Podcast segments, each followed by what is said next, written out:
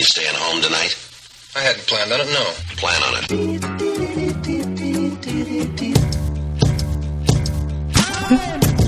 minus five, four, three, two, one. Booster ignition and liftoff of Discovery. You're gonna die. it gets really weird. Like a lot of people. Well, it's actually like my mom calls me Leticia, and people try to say it that way, and they just can't. And so it's like Letitia's just the easiest way. It's how I say my name myself. Um, just Yeah. don't try to say it. Yeah. Okay, Le- Leticia, like the th, like a Spanish th, or like a kind of like is it yeah, like Mexican Le- Leticia? Leticia? yeah, yeah. But it This is like scares me when people say it like that. I feel I feel like I'm in trouble because my mom's literally the only person that calls me that. So Oh, really? Oh, dang. yeah yeah yeah so that's why I, s- it's like i say letitia and and everyone and that's how i introduce myself that's how i say it Yeah. but So there's always many- like some hispanic lady that has to correct me and i'm like yeah i know i i know get it. how many how many siblings do you have? That's always like my first thing in trying to get to know someone better. Is like how many siblings do you have? i'm an only child. Now I'm judging you so differently, right? Do you feel like you're the classic only child, or do you feel like do you feel like you break the mold? um i feel like an only child but i mean i'm hispanic. I have so many cousins. I have 113 cousins. So it's like on the one hand i sh- yeah. So i shock people when i'm like i'm the only child but then i have that many cousins. So i i don't i don't really know what a typical but like so i'm friends with jen Fulwiler, and she is an only child and she only has like one two cousins and i'm like okay see Who's- i don't think i i am Yeah, who's Jen Weiler? she had she uh wrote a couple I'm books like- and she's had oh I'm you're totally joking? i'm like she's so she's, to me she's so famous. yeah um I'm sorry, I was that was a bad joke. i became i became friends with her before she was famous so it tri- it trips me out still to this day when people are like oh my god you know jen Fulwiler. i'm like yeah So you're an only child. Do, uh, like your parents? Did they come from many? Uh, like how many siblings did your parents have? so my mom um had a my mom had 11 siblings yeah. Yeah. so so there was 12 of them including my mother but one of the children was placed for adoption so she grew up with 10 siblings and she was the Okay. oldest um Yeah. and then i don't know my father so i don't know Okay. anything about him yeah so i, So, I come most- from a big family And most people in your extended family have lots of kids. I mean, yeah, they kind of vary. So I have one uncle that has three kids, two adopted kids, one biological child, and then I have an aunt who has the 10 kids. So it goes from one spectrum to the other, but then they also had those are just their married children and they had children outside of their marriages and stuff. That's why I have so many cousins. Crazy. So my my wife and I are like I'm one of two, but we have five kids, and my wife is one of four, but she wants like like her dad has. I think her dad has 11 siblings or something. Like her dad has a lot of siblings.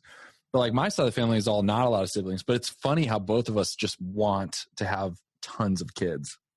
Yeah, I mean, kids are fun. Like, I had four kids, and I guess everyone just thought that if I stopped having kids, somehow my life would be better. And it's like the kids actually made my life better. What didn't, what was hard on my life was the lack of education, the lack of resources, uh, good living wage, a husband who could not do drugs. Like, those kinds of things would have made my life better, right? But the kids, so now that I'm 43, I have uh so four kids, three grand, uh, three stepchildren, and two grandchildren.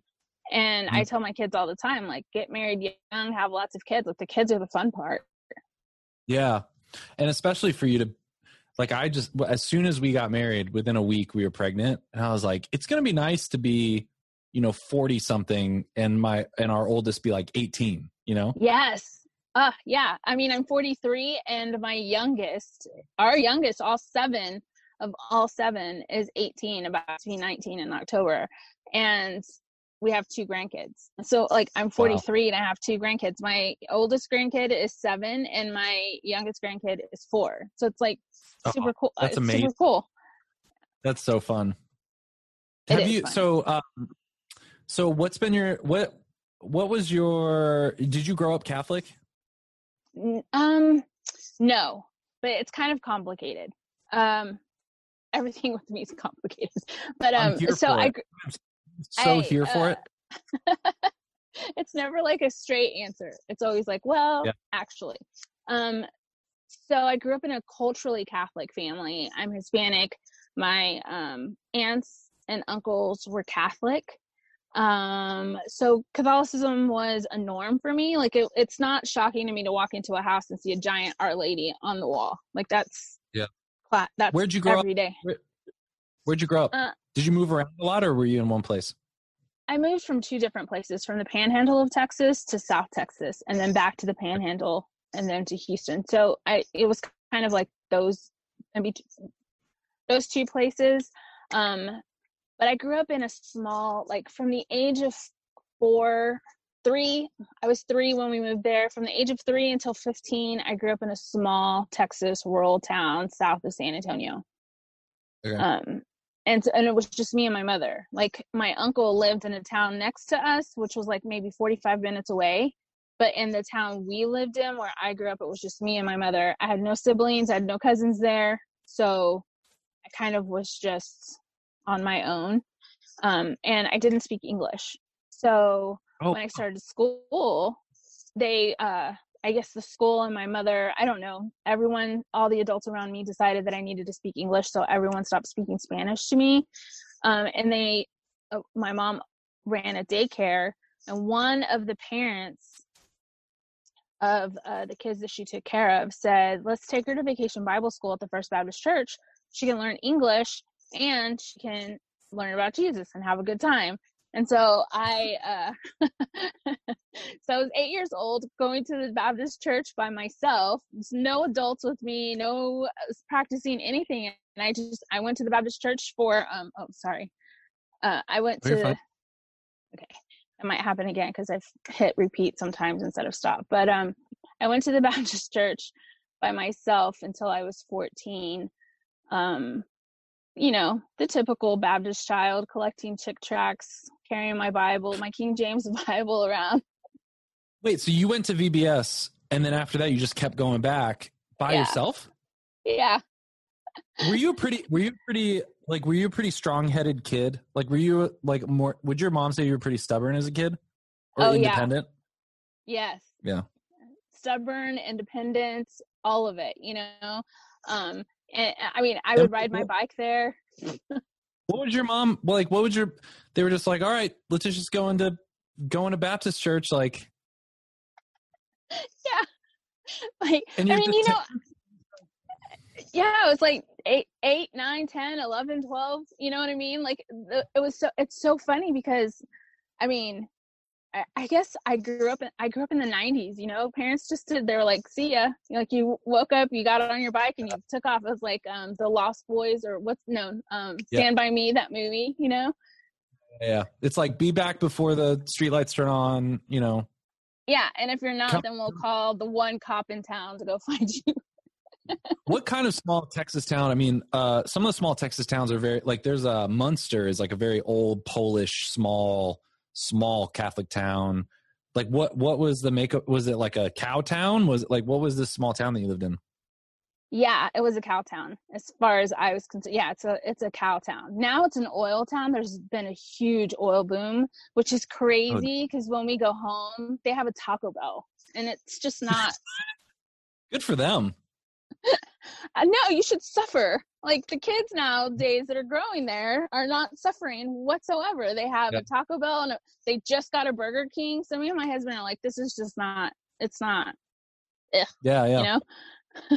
yeah. so yeah it was a super super small conservative um evangelical i mean town and and they they loved me and i think that that's really why i went to the church because i just it was a it was the only family i had um Yeah.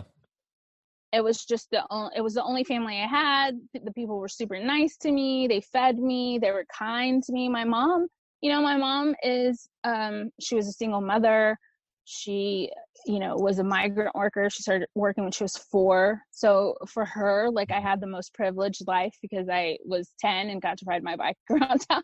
And she was like, "You have it so nice." It's like it's kind of normal, mom, you know? Um and so uh, yeah i mean i just i loved it because it was a community and i didn't really have that in any other space because i didn't have cousins i didn't have siblings i didn't have a family at home so it was my make believe family so i Yeah. had quite an imagination too so it worked for me Yeah. um, you've written some about um, generational poverty, and then also um, part of the reason um, Anna kind of um, a friend Anna like recommended you or just kind of sent me your ways because I started getting I came across this phrase intergenerational trauma. Are you familiar with this phrase? yes. And so I, i've you know i'm processing i mean i'm in my 30s so i'm still processing you know my childhood and my adulthood and like everyone's doing that self work that self therapy and um i'm really fascinated by this idea of intergenerational trauma and and generational poverty and i was really I, i'm fascinated by that um so i don't know maybe you could talk a little bit about uh, your experience growing up and then how you feel like that connected because i mean like you said like your mom's your mom says oh you have it so good. And you're just like what do you mean mom? We're eating wonder bread every single day. Like what do you mean we have it so good? It's like that Yeah, monty I- python sketch that monty python sketch where it's like oh we we dreamed of living in newspaper. We wish we had the luxury of a box you know to live in you know Yeah, I mean that. uh, So growing up, I didn't know anything. You know, I and looking back now, really watching my oldest granddaughter looks just like me, has my same exact personality, and if I had not been in therapy for so many years before she was born and started growing up, she would have seriously triggered me badly because it's like Yeah. there's every once in a while like memories of my childhood just come at me because she does something that's so similar to the way I do did things when I was younger. Um Yeah. but um so growing up I thought it was all normal and then um when I was 13 I met a boy and I liked him and we started, you know, going around and he was my boyfriend and there was all this teenage drama that comes when you're 13 and like a boy. And um it's tough he broke up yeah, he broke up with me. And when he broke up with me, I kind of lost it and I started um sneaking out of my house, running away, being very promiscuous. And so for most of my teen years, my mom and my uncle were trying to figure out how to control me, quote unquote, and they kept asking me like, "What's wrong with you? What what the hell is wrong with you?" You know, like how normal people are with teenagers that are just acting buck wild or whatever. And the last time I ran away, my uncle asked me in a way that really I was just so tired, and so I just told him everything that happened as a, when I was a child, and it was that I had been sexually abused by the man that lived with me and my mother. We rented the house from him, but he lived on one side of the house and we lived on the other side of the house. Um, and he had been sexually abusing me for years as a child. And Oh, I man. finally How- told my uncle. How, old, how old were Um, you at that point? Was that I probably was about five or six when it started. I and it was nine when I when it stopped. Um, did you even know? Like, like uh, I've heard that.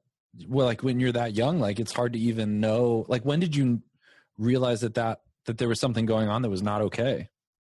Um, I never really knew that it wasn't okay until when I had this first boyfriend, and you know, you're fooling around as teenagers, and all of a sudden, I'm like, wait, I, this has happened before.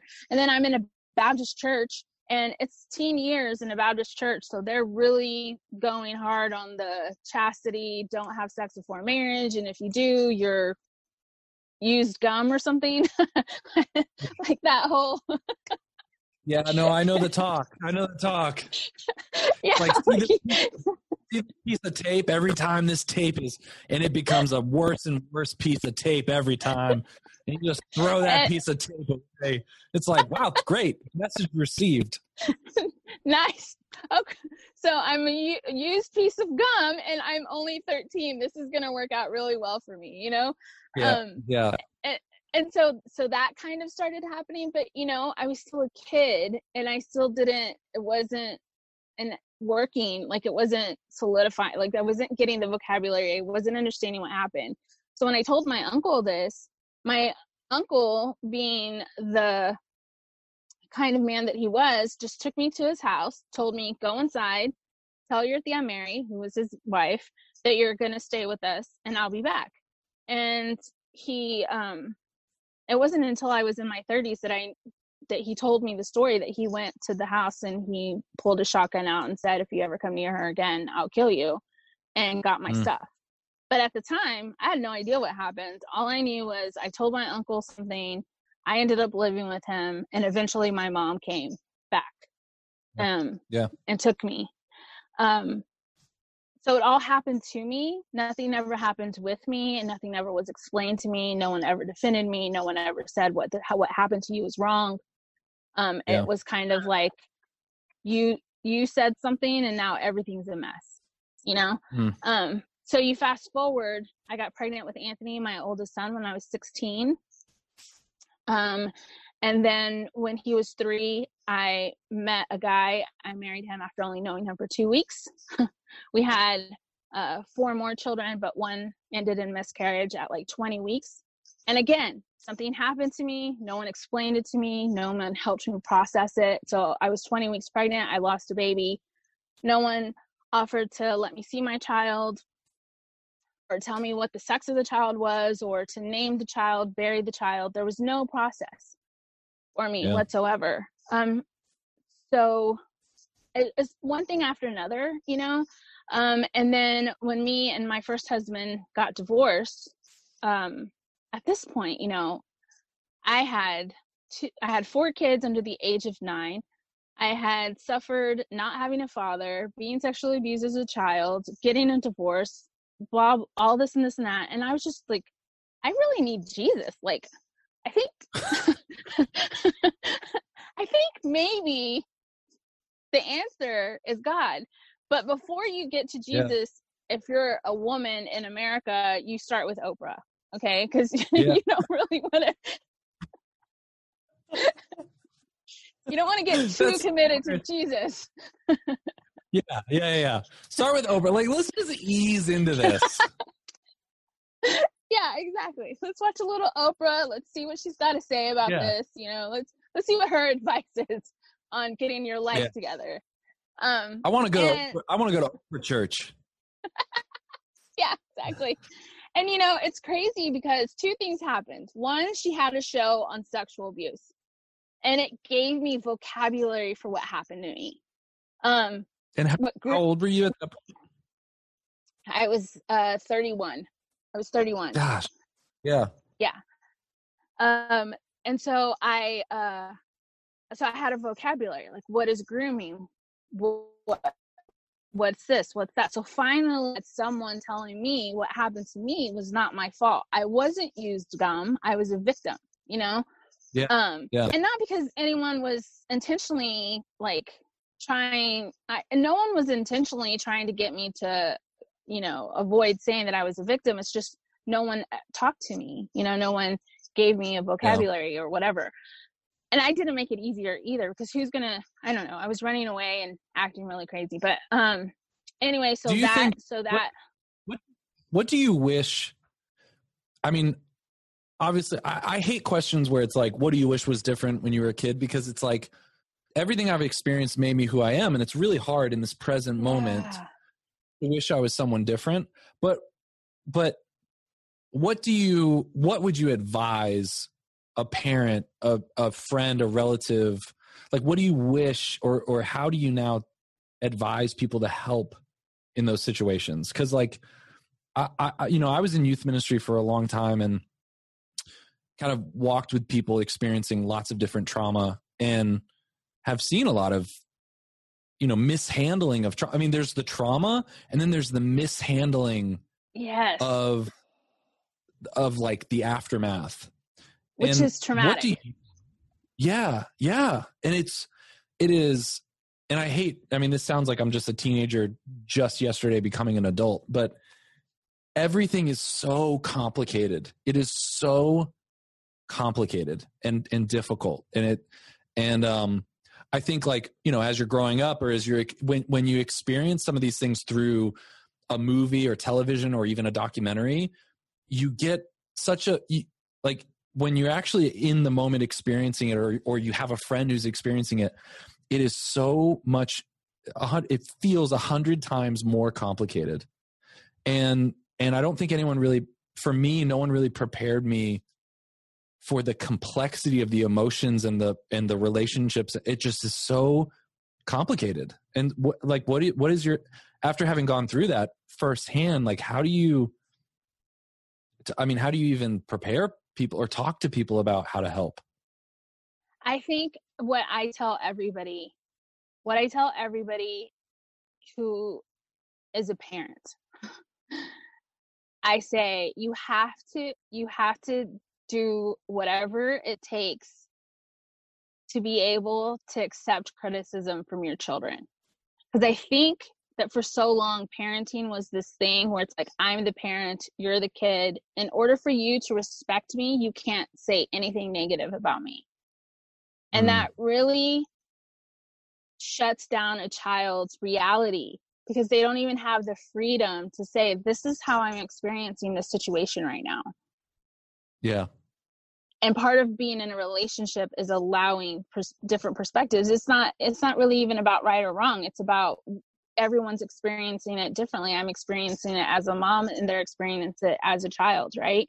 So you have to have that you have to be healed enough whatever that means for you to accept truths from children which are blunt. Well, and and the other thing, I mean, as a you know, when I was a youth minister, there's so many par- so many parents that would say, "Well, kids don't want to be around adults," and I'm like, "Are you crazy?" Like, when like, look at all the people that teenagers look up to. Often they're older than them. Like they're trying to figure out how to be an adult, and they're either going to learn it from their friends yeah who are acting more like an adult or they're going to learn it from adults so you know as a kid when you're growing up you're trying to figure out like what does it mean to be an adult and i, I it's funny you say that because i remember there being a few times where i was, was trying to give that feedback to my parents i was just saying hey i i feel like adults shouldn't act this way.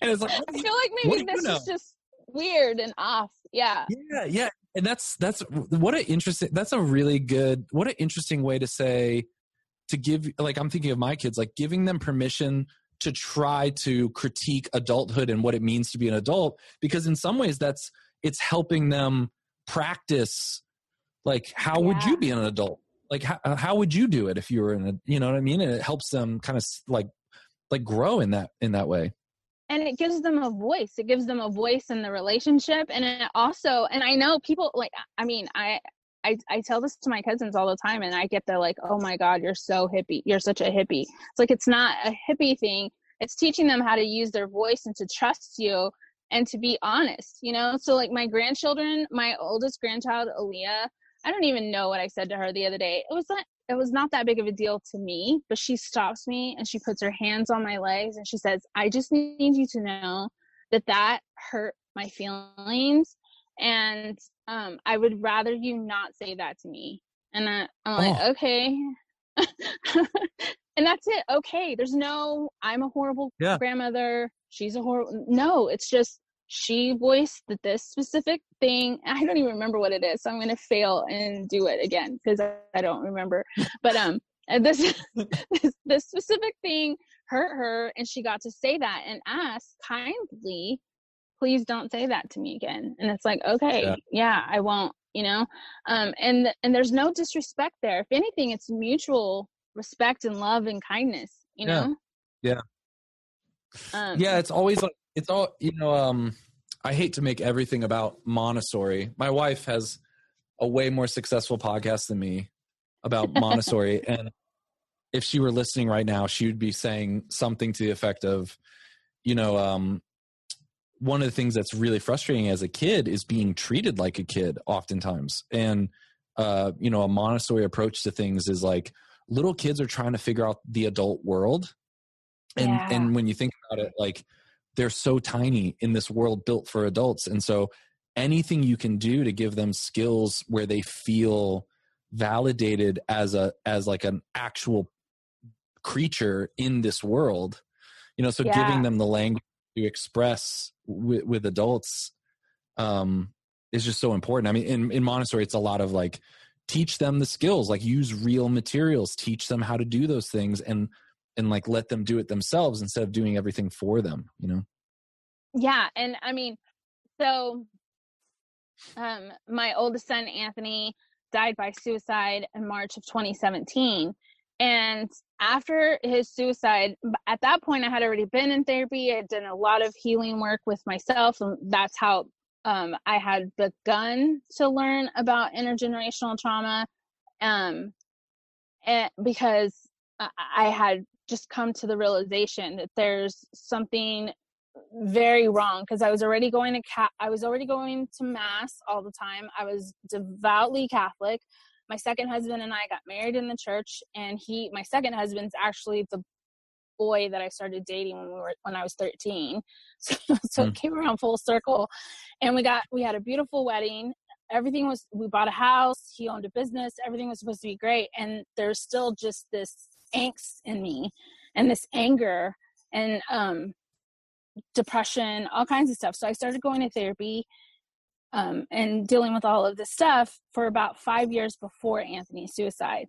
Um, and then his suicide led me down the path of generational trauma because I was like, what happened? And as I started Yeah. going back, back to his childhood, the things that I had, the things that I had done out of reaction to my own trauma started coming up. And at first it made me feel very guilty like oh my god i caused this because i didn't get therapy sooner or because i made this decision because i was hurt or whatever the case might be. But then that led me to what did my mother do when i was a child that i hmm. hold her accountable for and why did she do that? Oh it was her trauma. And it's like so then i went and talked to my great aunt who's my grandmother's sister and i asked her like what was my grandmother's childhood like and there's all this trauma there you know Mm. and so my grandmother felt rejected from her mother so therefore she didn't know how to mother my mother and then my mother didn't know how to mother me and then Yeah. i did a little bit better but there was still a lot i mean there was still a lot i could have done differently right so i'm looking at my grandchild who's now um whose father's now gone and she's traumatized because her and my son Anthony were super close. Anthony took care of them their whole lives or whatever. And I'm wondering, like, how am I gonna help this child not have the problems I had? Because I mean, she's obviously traumatized. Her father, you know, died by suicide. This is my worst nightmare, you know. Mm. Um, and so we got her in therapy right away. So all of these things that I learned in therapy to help myself with my own trauma, I was now hearing those same things coming out of Aaliyah's mouth, like like that, like this is my boundary, please don't cross it. Like she'll say that to me sometimes when I'm like tickling her, she's like, I don't want to be tickled right now. This is my boundary, please don't cross it. And I'm like, okay, you What- know, What an adult. Yeah, what an adult. Yeah and it's like so funny because it's funny but at the same time it's like wow watching her like express herself in healthy ways i never have to get onto her. I never i mean you know like i grew up in a family that spanks. I spanked my children. I defended spanking up until the day my son died you know because then it made me go back and just examine everything like what was i doing? Why was i doing it? Where did i get the idea that this was the way to parent you know?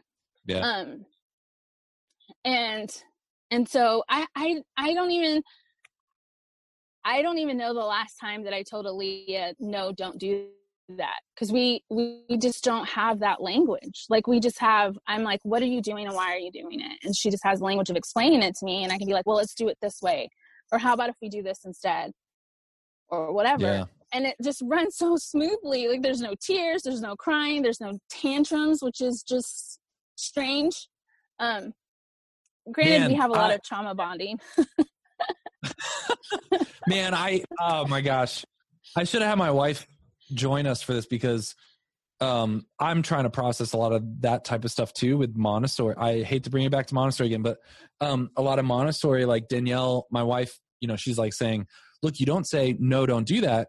You like bring their attention like, "Oh no, that thing fell." Instead of Yeah. like instead of like why would you do that? Like, you need to keep your cup better, or blah blah blah. You like, you just bring this, like, oh, this thing fell now, you know, or like, oh, why did this happen, or um, what? So has has the concept? I don't know much about intergenerational trauma. What did that concept do for you? Did like, how did that help, or you know, did did the concept help, or I mean, because you know, obviously, you don't want to just keep going back and back. Like, how how do you handle personal responsibility, but also, you know, obviously, it probably, and I'll tell a story in a little bit, but it, it probably provides insight. You know, it's like, wow, this insight into why things are the way they are. But then, what's that next step? You know, um, yeah after after be aware of those things. Yeah i mean and that's that's the thing and especially having a, a child that died by suicide it's a huge huge thing for me to explain to people that that does not re- like there's personal responsibility there's things i'm personally responsible for but and as catholics we have the language for it it's culpability right like Yeah. it's it's still responsibility but how culpable you are is on a scale and really only Yeah. you and god know what that scale is and really at the end of the day it's only god but like that's what it is and so what it's done for me though it it has caused it has given me compassion and mercy to my mom and to my grandmother who I was so angry at. So Mm. it turns it turned that anger that anger was destroying me though. You know, my grandmother's been gone for 23 years. My mom is, you know, a ball of her own trauma that's not ever been resolved. And so like my anger at them wasn't fixing any of that, but it was destroying me. So understanding trauma and understanding the way it biologically impacts your neural functions um, and decision making allowed me to give them compassion and grace that melted all that anger for myself so that I could Yeah. move forward in a healthy, loving way with my surviving children and my grandchildren and my husband. Because, man, Yeah. I would nitpick my husband all the time just out of pure anger for things that I had no control over, you know? And then having my uh, son die by suicide, it, it was, I even had to explain this to my therapist. It's like, I have to take personal responsibility for my bad choices because as parents, we make them. We're human, we make bad choices. And also understand that I didn't cause his suicide. He was sick, Mm. he was ill. Um, and, Yeah. and understand those two things separately instead of trying to create this like one big ball of of information like you can't say oh it's not my fault he committed suicide therefore none of my choices impacted that because that's not reality that's just not true. My choices did impact his childhood and and his inner um you know well-being and how he saw himself obviously. My choices impacted all of that the same as my mother's choices impacted how i saw myself and my self-esteem and all that stuff. Yeah. so i have to take responsibility for those things and forgive myself for them and ask Yeah. you know god to forgive me for them and then move forward Yeah, I think about the the you know Jesus talking about the repentant sinner versus the you know the like self-righteous Pharisee. And I've I've talked a lot to friends and in youth ministry a lot about the movie Noah and how to me it was it was really shocking I, the, in, when I was watching that movie for the first time, I realized that Noah, it wasn't obvious to Noah this message of mercy. Like in America, we have such a, it's so penetrated our culture, the idea of mercy and forgiveness and God, like, like most people, you know, if you walk on the street, like, what about Jesus? They're like, he loved everyone, mercy and forgiveness, you know, all that stuff. And so this idea of like, if you never had that, you know, you didn't have that, that's a scandalous concept because what it gives you permission to do is to say both I am responsible and I am redeemable. Yes. You know, like, like it's like it's like because I, I I know I've had some really tense conversations with people where they're like, "Man, you are so hard on yourself," and I'm like, you know, like there is like a both and. You know, like there is saying I am responsible and I am I still worthy of love because because I'm not going to pretend that I'm the type of person that would never be capable. Here's a oh, this comes to mind. As right after the Boston bombings happened, I was at dinner and I was a young kid, you know, younger, but I was at dinner with a bunch of older people and they were like, I just couldn't imagine. I just could never do that. And I remember getting so mad because for some reason, I just was like, if I'm honest, I have the capacity for evil, or I have the capacity for ignorance, or I have the capacity for like negligence. I have to be honest that I have that capacity. Yeah. And and some people are you know it's hard for some people to wrestle with their potential for evil or just, and like how can you both acknowledge that and be worthy of love and that's the message of christianity it's the whole thing exactly my you know my son died an atheist and um and when i talk about him dying by suicide i have to really push back against the idea that he's in heaven which is so crazy to me because i really thought that it was going to be the other way around i really thought i was Yeah. going to push back against the idea that he was in hell and it's like both neither one of those is ours to assume for anyone except for the people yeah. that the church has canonized but there's a process for a reason you know yeah um and so i really do have to push back against that. People are like oh well if you think that just because sorry here we go again. No, um and pe- people are like just because um i i try to tell people like this is the thing it's none of my business. It's between Yeah, him oh, and god. that is such a great way to say it. That's such a great way to say it. Yeah there's my Because- responsibilities which was to get him his sacraments to teach him the faith and to let him be an adult.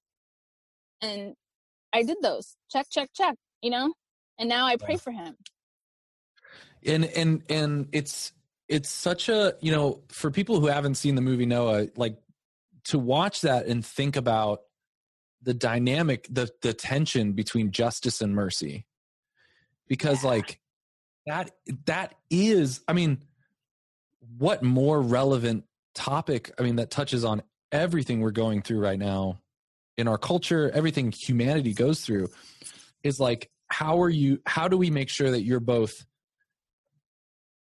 held responsible for your actions but also given the freedom to acknowledge things that are things that brought you to the point to choose that right and um I, so I, I've been dying. I've been really dying to share this with you because this is how a lot of this started. It, um, my wife and I uh, have have done a lot of marriage counseling, and we recommend it. The, I bring it up all the time on the podcast. Uh, we probably are we are owed. I wish we had an affiliate link for our marriage counselor because we have convinced so many people to do marriage counseling, and I talk about it a lot. I'm really and I and I really believe strongly in trying to destroy the stigma of marriage like you don't have to have a horrible marriage to go to marriage counseling. Like um i convinced one of my friends you'll love this i convinced one of my friends to buy marriage counseling as an anniversary present. And he was like and he was like our marriage isn't bad. And i was like here's what you do. You tell your wife. I was like this is going to be the this is going to be the best. You guys might have another kid after this. I said you tell your wife I said, you tell your wife you care so much about your marriage that you want to really work on and find anything that could be better about how you relate to each other or what your past is or so anyway so i've been dying to tell you this um as it relates to intergenerational trauma. So i was in marriage I, we were in marriage counseling and and my counselor a catholic catholic counselor I love him dave mcclow um he owes me money but i was sharing i was sharing like my experiences and things i struggle with and out of nowhere he just said was your dad an alcoholic and I said, no. In fact, my mom and dad never drank alcohol until I was I mean, I don't remember my my mom, I remember drinking alcohol maybe when I was 18 or 19. I don't ever remember my dad drinking alcohol. And he said, that's really weird because you're acting like some of your behavior it sounds like people who are children of alcoholics. And then what ended up what I've remembered was that my dad's dad was an alcoholic. And so Ah. w- through some processing of, and and kind of you know talking um our marriage counselor was like you're you are experiencing the symptoms of a child of an alcoholic parent through your dad. Yes. So so it was and and I, you know i've really been processing and thinking about this a lot because it blew my mind the idea that that that type of trauma could impact me and i could learn behaviors that were coping behaviors even though my direct father never drank. And it was through it was like he learned it and passed it on. And and it was and this just blew my mind. And so i started talking to anna about all of this and and we you know and and that's how you know i came across some of your work. And but that yeah so i don't know i don't know if you can speak to that but that idea i want to make more known to people like to know that it doesn't make it bad like it doesn't mean you're bad or your parents are bad or but just to be aware of that you know to be aware that this yeah and this is the thing like for me specifically this is how this is how generational trauma and generational poverty come together for me in my life is that my mother and my grandmother were so busy trying to survive the unsurvivable you know my mom started wor- working in the fields as a migrant worker when she was 4 years old. So that surviving that takes a lot of energy. It takes a lot of mental energy. It takes a lot of willpower to keep yourself together you know? And so my mom didn't have the space or ability to be self-aware because she was too busy trying to survive you know? Um so i had a little bit more space to be self-aware and then after anthony's suicide i had no other choice but to become self-aware. So i could see what is this behavior and where did it come from and Yeah. what is that and i need to work on that i need to heal that you know? So my mom used to my mom's mom would was very physically abusive to my mother. So my mom said she was never going to physically abuse me which wasn't true she did but she thought it was spanking and and she had her own rationalization for how that's not the same. But the thing that my mom would do in order to not be so verbally and physically abusive is she would seethe. So then as a child i'd have to learn the cues of are you mad? you know and how mad are you? And what did i do? Like i had to play this guessing game because she didn't want to yell and be verbally and physically abusive as her mother was so she seethed she kept it in and it came out her ears and her whole body language Wait, what, what's that word that you're saying? She seized? seethed like you know like bo- like the steam came out her ears you know she just would sit there and Oh, be like- so angry Oh, okay, yeah gotcha. she'd be Yeah, yeah. so seething you know and Yeah, and yeah. i would have to like try to figure out like what did i do? And i was the only child so i'm the only one she could be mad at too. That's a whole other thing. Like i didn't have siblings to be like oh you probably did something really stupid. It was like no it's me it's me it's all me. So so now i get very i get very anxious when someone just stops talking to me. Like if i'm texting someone and they just drop off which is a normal thing to do because it's texting like who you know what i mean? Eventually you just stop texting. But it gives Yeah. me a lot of anxiety because i'm like did i do something? What did i do? What could i and then you know and my therapist was like let's where did that come from? You know um Yeah. and then I, I traced it back and i realized where where that came from and that's with everything. And my mom just didn't have the she didn't have the space or the time to be able to do that to be like why why do i you know just become silent and full of anger angry vibes is what i call it Did you ever along along your journey? Did you ever struggle with feeling like self awareness was um, being too self indulgent or um, like navel gazing? Like, well, I don't want to talk. You know, like I really struggled with that. I really struggled with I'm you know even in therapy like constantly apologizing for talking too much about myself. And he's like you're paying me to talk about you.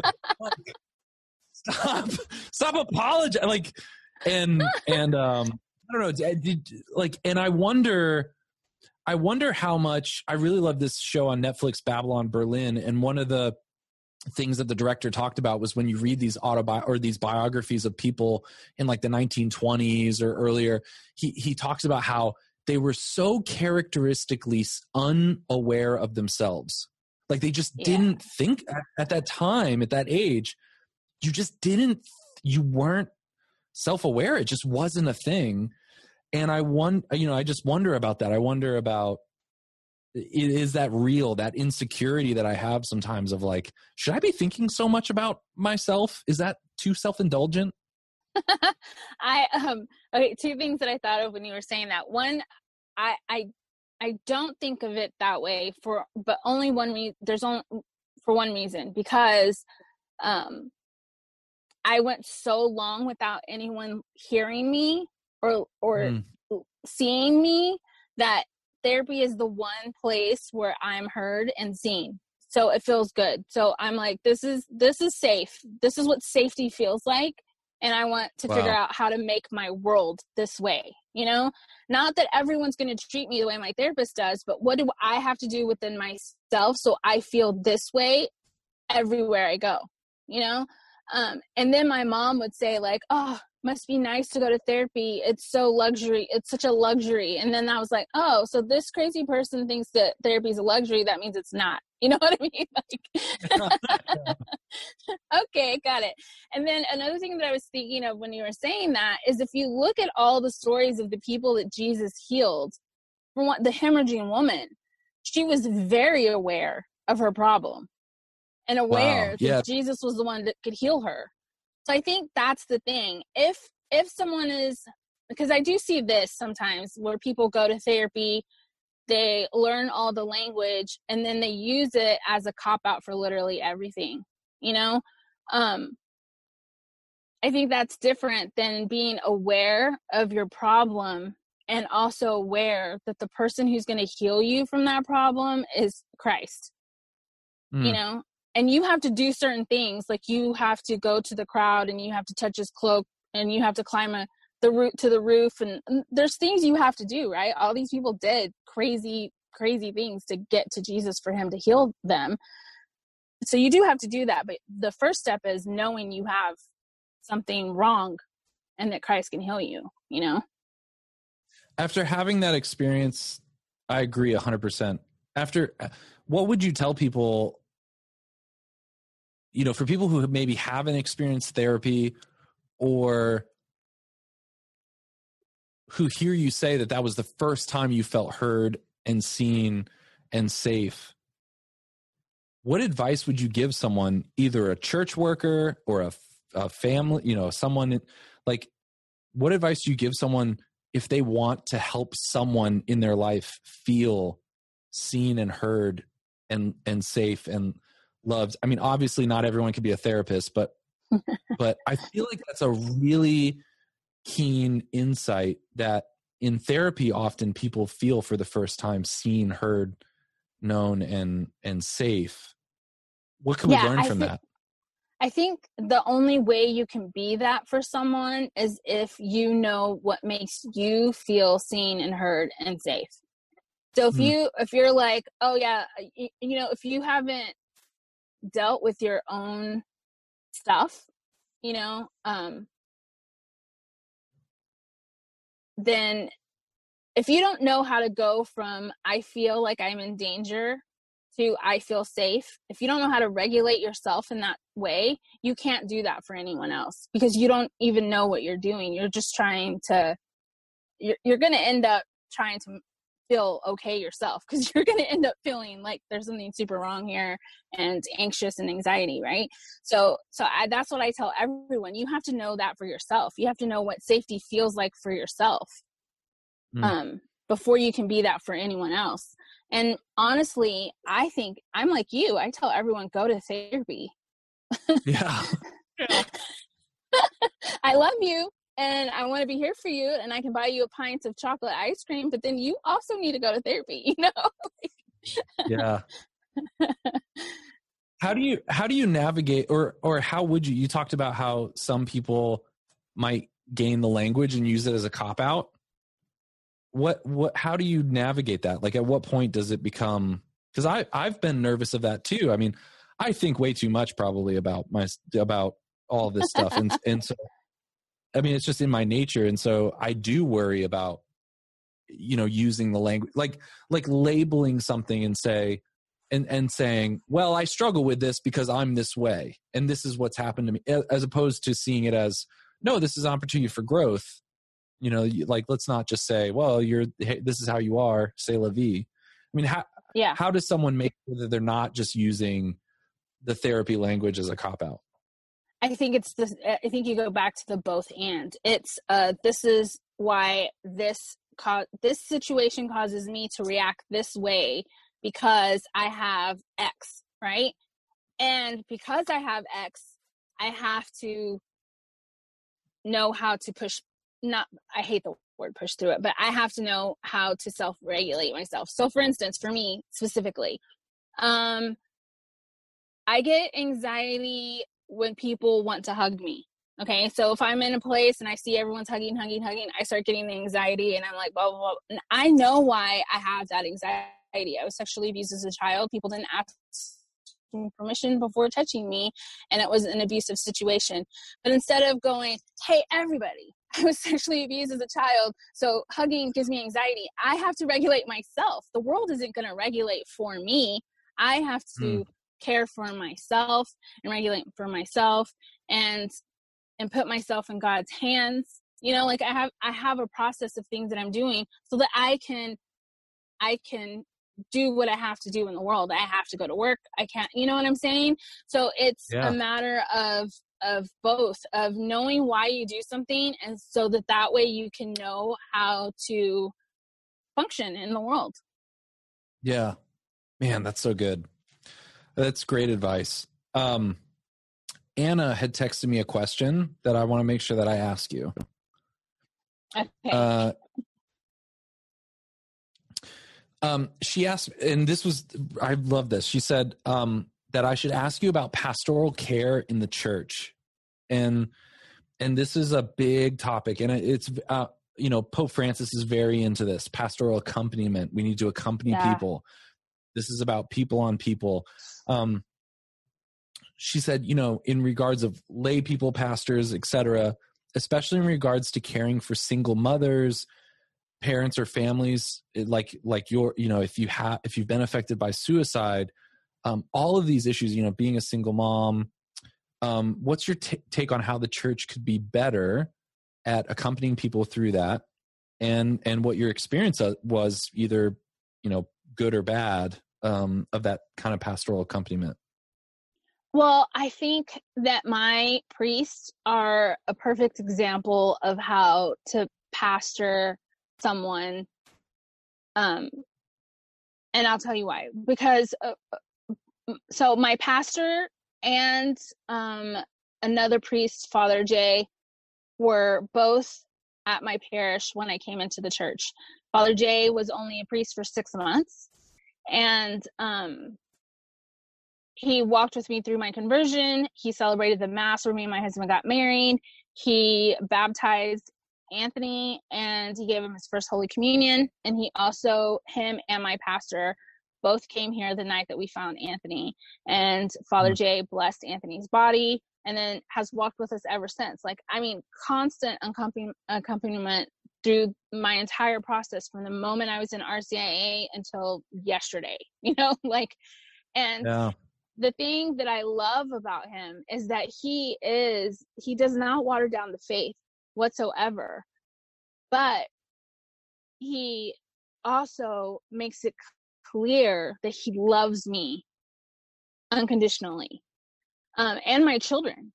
So I have a child who struggles with her sexual orientation. She has a giant pride flag in her room.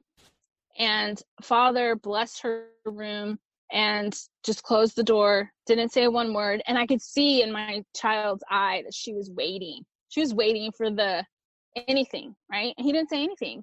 And he walked out and then he left. And when he left, she looked at me and she said, If I ever come back to the church, it's going to be because of that priest.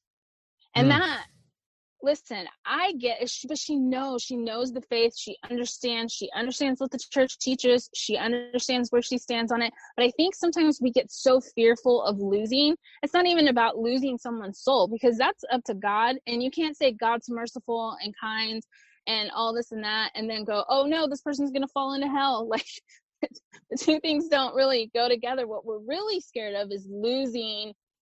Um, we feel like we're on a team and we're gonna like lose a point if this person isn't this perfect Catholic, right?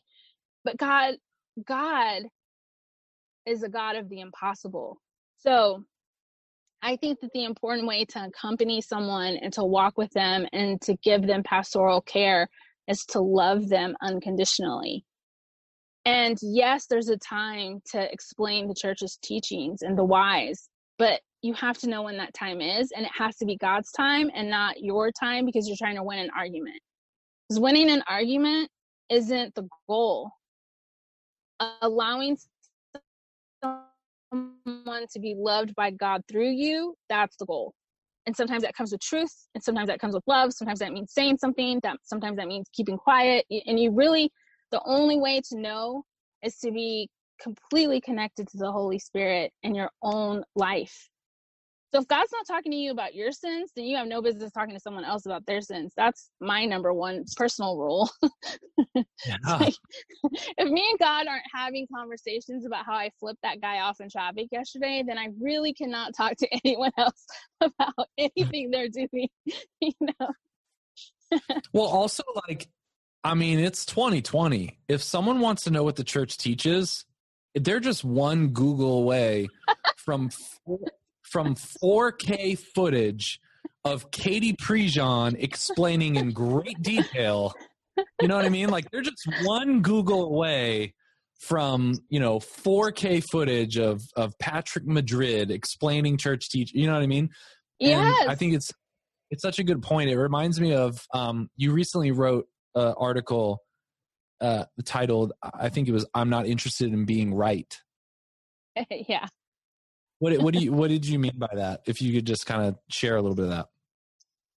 Um yeah, I just I don't I don't want to be like I don't want to have all the right arguments to win an argument to be right to be like, yeah, I dunked on that guy. You know what I mean? I want it to be Yeah. holy. And sometimes the road to holiness is to be like, ah man, I had that really wrong. Speaking of Patrick Madrid, like I got uh, like him and I are friends. I wrote a chapter in one of his books and you know, there's times when I'm debating him about something and I'm like, but that's just that doesn't make any sense or whatever, whatever, whatever. And for Patrick Madrid to be open to a conversation with a girl who has a GED, um, that's that's pastoral care. You know what I mean? That's Yeah. humility. That's that's not having to be right. That's listening because we're gonna learn from one another. And right doesn't get you into heaven. Holiness does. Hmm. Um, I want to know the truth, and that's the way I've always been. That's how I ended up here as a Catholic. I was trying to prove that the church was wrong about everything, and Oh, um, that's Father awesome. Jay hands me the catechism and some papal documents, and is like, "Here, read this and see how wrong they are." And I'm like, "Oh, I will." had my highlighter, and I was like, I'm gonna show them, and I'm like, ah man, all this is right, like all this is true. and I ended up Catholic, so um, yeah. So to me it's just not about winning an argument and it's not about and this goes with everything it's not just church stuff it's like the politics stuff too we have such a we have such a tendency to pick a side and then to argue that side to no end Mm. and to never say okay well maybe that wasn't the way it's being presented that wasn't really what happens the way it's being presented but it's being presented that way because they know that the other side's going to pounce and then talk Yeah. about it for days on end. You know, someone can be wrong and then also have their words twisted. You know what I'm mm. saying? So, like, I just think that sometimes we pick our camp and then we stay there through thick or thin. Yeah. And as Catholics, I think we should leave room for truth and not necessarily like right and wrong. Yeah, we're very tribal, like I think Yes. naturally. And we want to make sure that we're in a tribe that's all wearing the same jersey and that like how do I make sure that I'm in the right jersey of the tribe that I want to be in and and that's really difficult. I have to be honest, I have to really I have to really monitor how much time I allow myself to be on Twitter Yes. because years ago and i really do feel like this is a modern virtue that you have to cultivate which is like you curate your what you see on social media like if every day you only click youtube videos about puppies you're going to see more and more puppy videos you know? And so like you can control who you follow. So i made it a point to like follow like all across the spectrum all sort and i was like i want to i you know i i need to see all of it you know? But i have to be really careful with how much i expose myself to twitter in particular because it just seems uh it, it has a real impact on me emotionally. And honestly Yeah.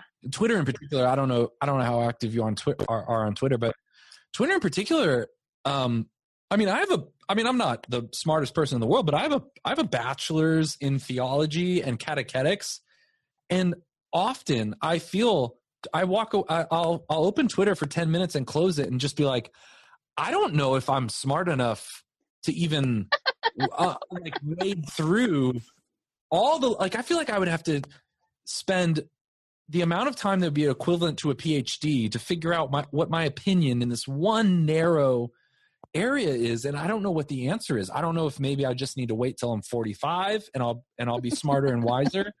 But it's it's very difficult. I don't know if you've had that experience like how to navigate you know just yeah just that that, that environment you know?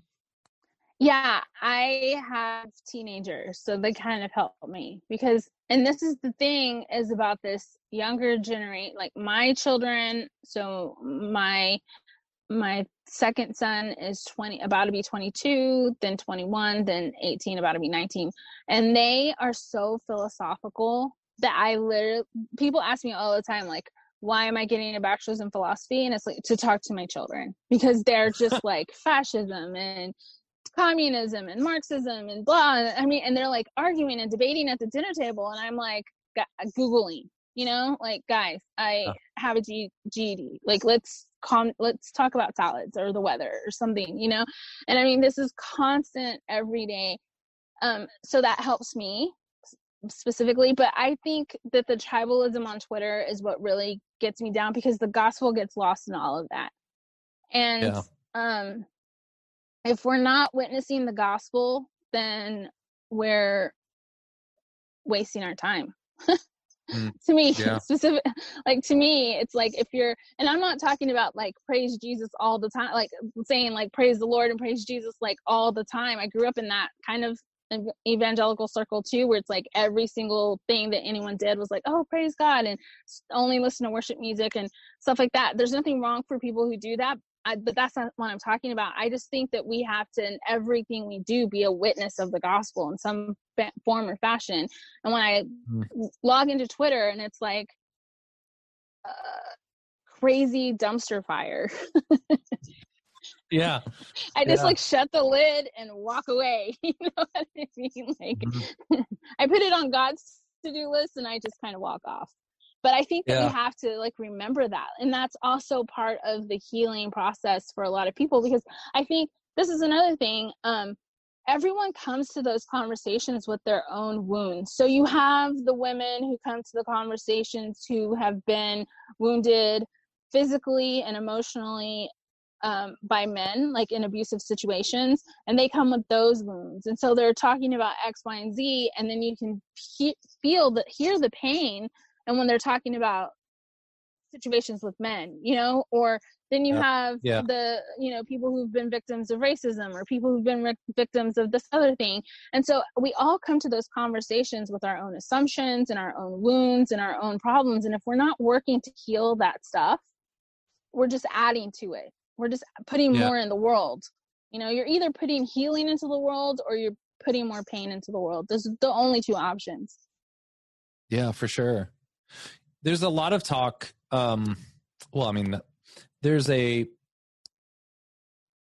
I appreciate this new emphasis on a personal relationship with Jesus in Catholic circles, yes and and there's often this like feeling, oh man, that's such a Protestant thing, and I love that you're saying like you know there's a spectrum. You know, there's these you know, it's not only personal relationship with Jesus and emotionalism or or whatever you might and then it's not only arguments and rationalization.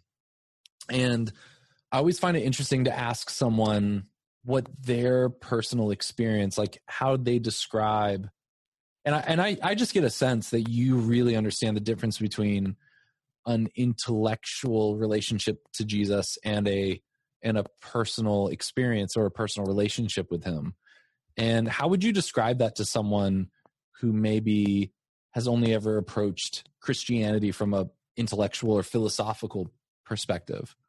How, how, how do you describe that? I, I mean, I get the sense. I'm probably assuming, but I, I get the sense that you know Jesus. You know Jesus in in a in a in a way that's different than just intellectually. Yeah, and I mean the thing is is that my relationship with Christ has looked differently in different times of my life. Like at one point I uh you know when I was 9 years old, I answered my first altar call cuz I just everyone kept talking about Jesus living in your heart and like he wants to give you good things and to me it's like a good good things is like a dad, you know. So. I'm like, yes, this is how I'm gonna get that, you know. Um, Yeah. and and so that that, but I didn't really understand the logistic. Like, what does that look like in your life to have Jesus? To me, what it looked like to have Jesus as um your Lord and Savior when I was nine and ten and eleven was it meant that He was blessing you and you were you had this good life, and if you didn't, the proper there was the prosperity gospel, you know. And if you didn't, Yeah. then you were obviously doing something wrong and then it evolved from that to like i'm going to do my own thing but when i'm cutting lemons at work i'm going to tell you about all my problems like that's what my Yeah. prayer life looked like and now i can see that you know um my relationship with christ is not um like sometimes I wake up at three in the morning and I'm like, what do you want? You know? And I know it's mm-hmm. like God wanting to talk to me.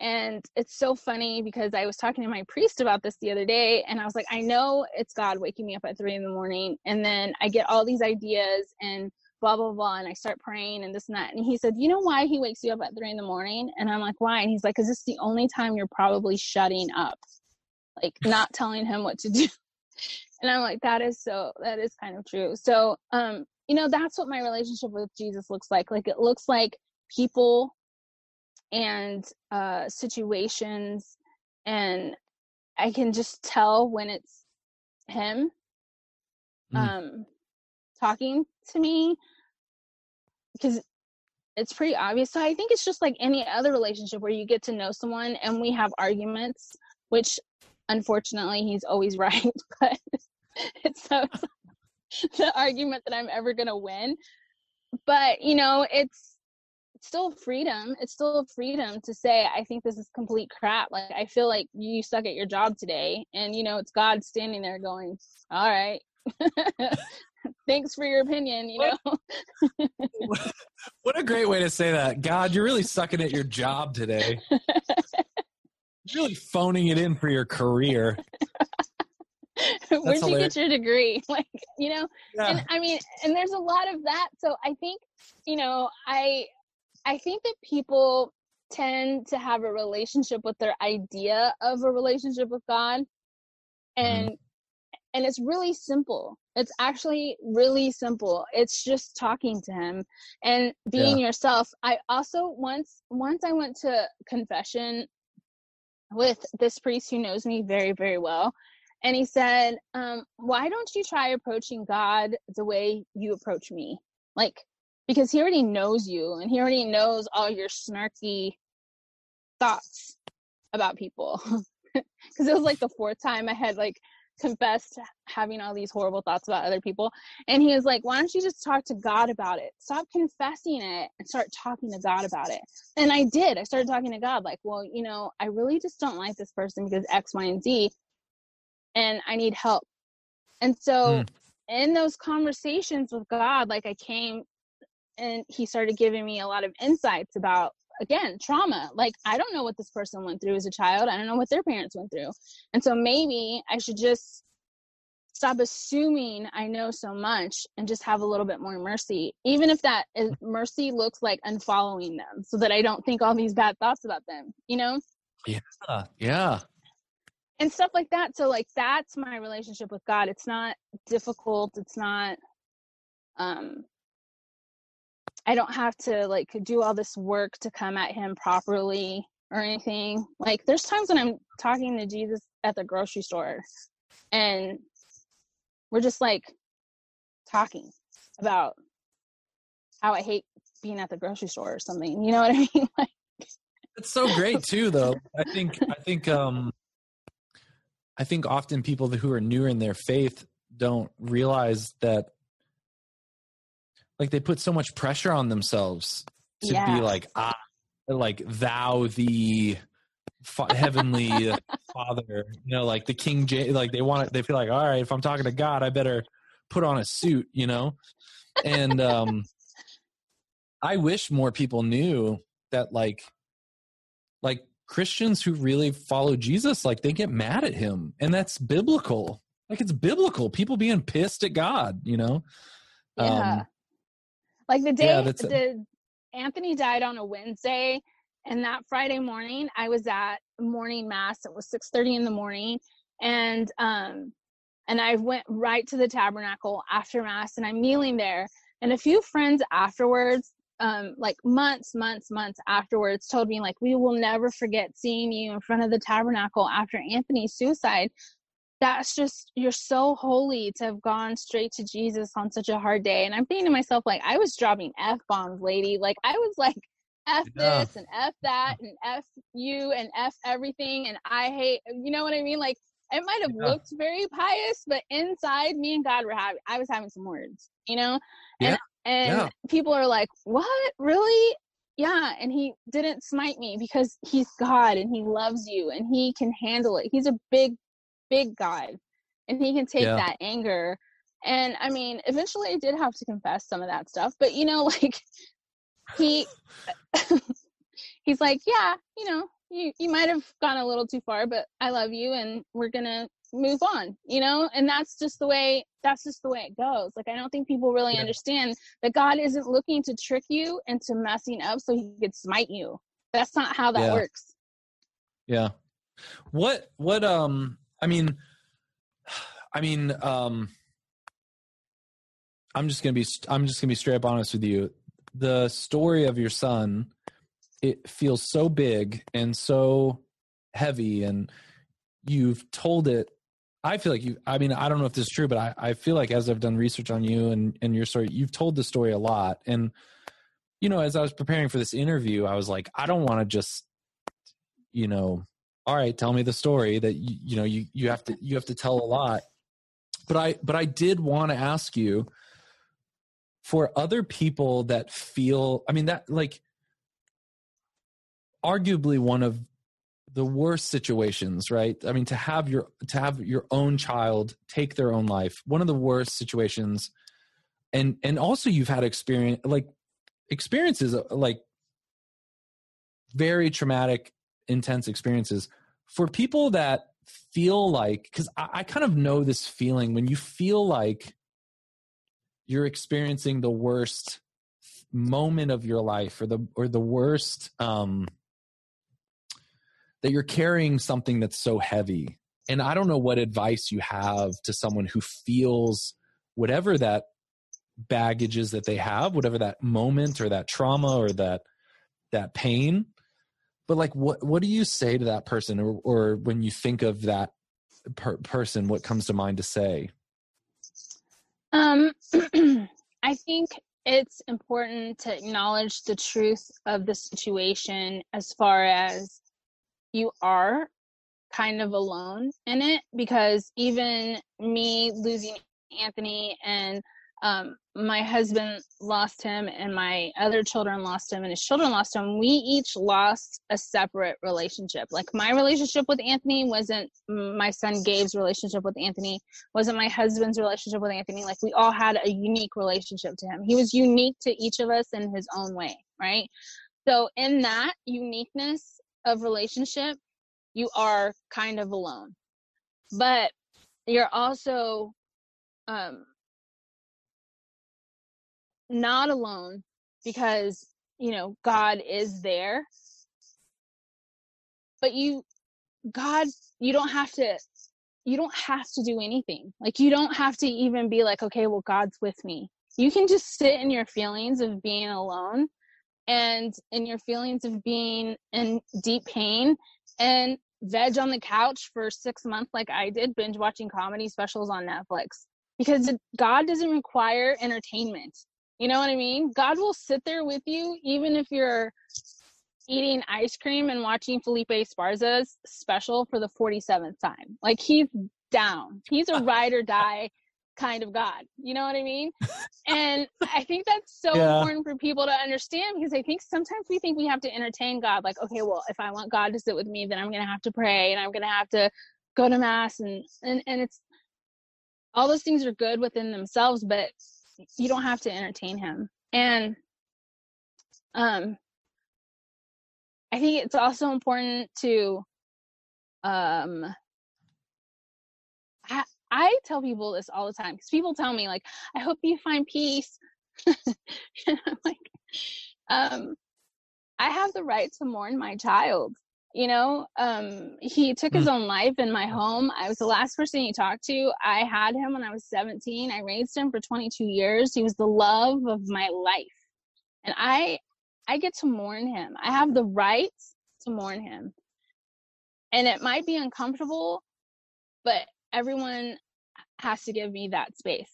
Um and and the people yeah. that did give me that space really helped me to when I was ready, when I was ready to finally take a shower and get off the couch, people were like, "Yay!" you know, yeah. and and that's um, and that really meant so much to me, and that really kept me alive. And also, just people who I could say, "I can't, I can't pray today. Can you pray for me?" And they stepped in and they did that. You know, mm-hmm. they prayed for Anthony. We have so many prayer cards for Anthony. Um, or just uh, I I didn't eat for like three days after Anthony died, and my husband was getting really worried, and so he told a friend to bring over Dairy Queen because if I smelt it, I wouldn't be able to help myself. And I was like on the couch, and everyone's like, "We really need to eat," and I was like cussing everyone out, you know, like "Get away from me!" I was a real porcupine, like "Get away from me!" I'm not gonna eat, blah, yeah. blah, you know. And then my friend walks in with Dairy Queen, and I was like, "Hey, can I have one of those burgers?" like, you know, that's love. Like, no one was trying to force me. No one was lecturing me, but they were like, you know, she can't pass yeah. a hunger buster. Like, a hunger buster can't go past her after three days of not eating, and she's just gonna be like, nothing. You know? Yeah. Um, yeah. And so those yeah. things, yeah. Wow, man um, can you tell me about your podcast, In the Tension? yeah, I honestly don't know what I'm doing. And I, but I was, This is amazing. This is the beauty of podcasts. yeah, I, but so I'm having fun and it's really helping my anxiety because I have such a fear of messing up. And it's like the space where you just can't mess up because it's your own space and people either Yeah. listen or they don't and it's fine or it's not. Um, there's nothing like you're not going to fall off a cliff and die. It's fine. Um, so I'm Yeah, having yeah, a lot of fun Yeah. yeah and i get to be myself um and you know at 43 i finally feel like i know what that means like i know who i am i know that i talk really fast i know that i ramble i know that i go down rabbit holes whatever the case might be and um i'm okay with it so i i want Yeah. to i want to create a space where you can have conversations about things that people don't like to talk about like people don't like to talk about um like you were saying like marriage counseling everyone's like ah you know ah marriage counseling Yeah. and um Yeah. or like fighting with your spouse like i just did like this teeny tiny one where i was talking about influence cul- influencer culture and i'm like you know we're kind of all fake on instagram because none of us are showing the kid that just you know pooped their pants and what that life is like no one's showing the tantrum with the one the two year old at the grocery store like no one's picking up their phone and like hey guys yeah. i'm going live right now me and my husband are having a huge fight about budgets you know yeah. Yeah, yeah. No one, no one's taking a picture of their child and being like, "I told myself I was going to stop spanking, and I, this is the look of my child after six months of not spanking my child." I like, I hit my own child, and I'm a horrible person. And I, and you're crying and the child's crying and you're like, if the cops showed up and took me to jail, I would, I would be totally okay with that because I deserve it. You know. No one takes a photo Yeah. of that for some reason on Instagram. Yeah or like go live when you're outside your kid your friend your kid's friend's house and you're like so this is me live outside my kid's friend's house and they're drunk inside and they're 15 i gotta go get them like no one's doing that so on some level Yeah. we're all fake Yeah. on instagram you know um Yeah. Yeah. and and i sure. love that i can talk about that stuff because people just don't like there's this like whole and and i think there's beautiful content out there but i just think there's this whole Yeah, I- narrative of what the catholic life looks like Yeah. What about the name? I love the name in the tension. How did you come up with that? What is, what's your yeah, what's the thoughts behind the name?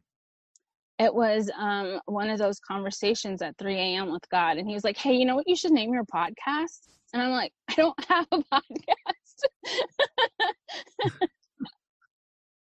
and god's like hey but you know what you should name it but i don't know how to do a podcast can i just go to sleep i'm so sleepy um and it was Yeah. like how about in the tension and i'm like F my life. I'm gonna have to do this podcast now, you know? And I was like, what does this Yeah, even mean? yeah. And so then I had to kick it around. I took it to my therapist, I took it to my priest. Um, and it just describes my life. Like my entire life has had some tension in it, whether it's tension between me and my mother, tension between me and the fact that I didn't have a father.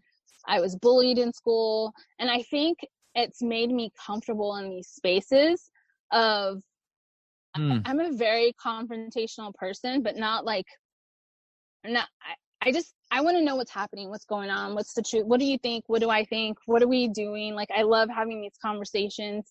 Um and I think a lot of people don't know how to sit in tension, but because I've Hmm. lived in it my entire life, I'm not it doesn't make me uncomfortable. Um and I think that's where growth comes from. So what You know? so what it what what is your relation at this point is your relationship with tension I mean obviously I'm I'm sure you know if you could remove some of the tension from your life like you would but I I get the sense though that you have like you see tension as productive maybe or like like is tension good or bad or or should we even judge tension in our lives as should we even say like, oh, I wish I didn't have this tension in this topic, or is it productive? Is it good? Is it you know? I think it's good, but I I think that we've been taught that we should do everything to avoid it. So like you don't talk about religion, politics, da da da da da, like the list, right? Money. Like you don't talk about these things in public to other people because it's not polite. So uh, politeness has become this comfort peace thing. Yeah. And it's and I that's not how you get to peace. You get to peace by working through things, by processing them. A lot Mm. of people um have you know reached out to me and said like thank you so much for talking so openly about grieving your son because they were not allowed I, I i talked to this lady once she was like in her 80s and her sister had committed suicide when she was in her 20s so for 60 years this woman didn't tell anyone her sister had committed suicide whatsoever because she wasn't allowed to talk about it and so when she heard me Hmm. give a talk at this church she finally got up and said, Yeah, my sister died by suicide too. And everyone at the church, and this is a small town, everyone in the church was like, Wow. You know, and she felt like, she's like, I feel like a burden was lifted off of me. And I think that's, I think to me, that's what the, what tension does. It's not necessarily a bad thing. Sometimes it is, um, we've just come to this idea that it's polite to not talk about things that could cause any kind of tension you know Do you feel like tension now is more of is more of um a sign that you should pay attention in an area? Like, oh, there's tension. I need to examine why and and and like why this tension is here and how to overcome it or go through it or sit in it. Right exactly like my husband and i have for 12 years always gotten into arguments when we talk about money and so it's like what is this? You know and finally like yeah it's that it's like there's we have to examine this this is not this is i don't care about the technical the technical stuff like who has a bank account who's paying the cable bill like that doesn't bother me but why do we have such a hard time talking about it like why do you and i have a problem Yeah. here and to me that that is so Yeah. yeah. it is a sign to me about anything and also like you know when you i mean you're you, when you have teenagers you really learn about tension because they they don't really bet. have much of a vocabulary but you can sense Yeah. Something's wrong like you sense a storm brewing and you have to like Yeah. know how to navigate through it because it's also not going hey what's wrong is there something wrong with you because you're never going to get an answer other than no Yeah. yeah Yeah, yeah. Well, thank you so much. I mean, I man, I would love to have you on again in the future. If you're ever in DFW, you should come in person and we should do some we should record podcasts. But um yeah, I'm just I'm I'm so I'm so glad you exist. I'm I'm, I'm just glad you're out there and then you're sharing your story and just sharing your experiences. Is there is there anything you want to tell people or is there any, you know, where can people go? Obviously, then go to your podcast in the tension, but um, yeah, I don't know. Is there any last things that you want to share? We've been talking for a while now.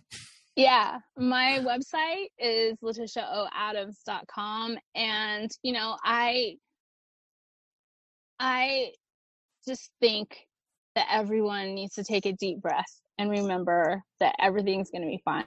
I see it's so wild to me because I see everyone going through what me and my family went through after Anthony's suicide, uncertainty, um trauma, not knowing what happened. Everyone's life changed in an instant, right? Like one day everything was fine, and the next day you can't hug anyone, you can't go outside, you can't go to the grocery store, wear a mask, everything's super messed up. Um, and I think that I hope, I hope that people seeing me being able to live after Anthony's suicide will remind them that there will be a life after this you know Yeah, yeah, and that's pretty much man, it amen. Yeah.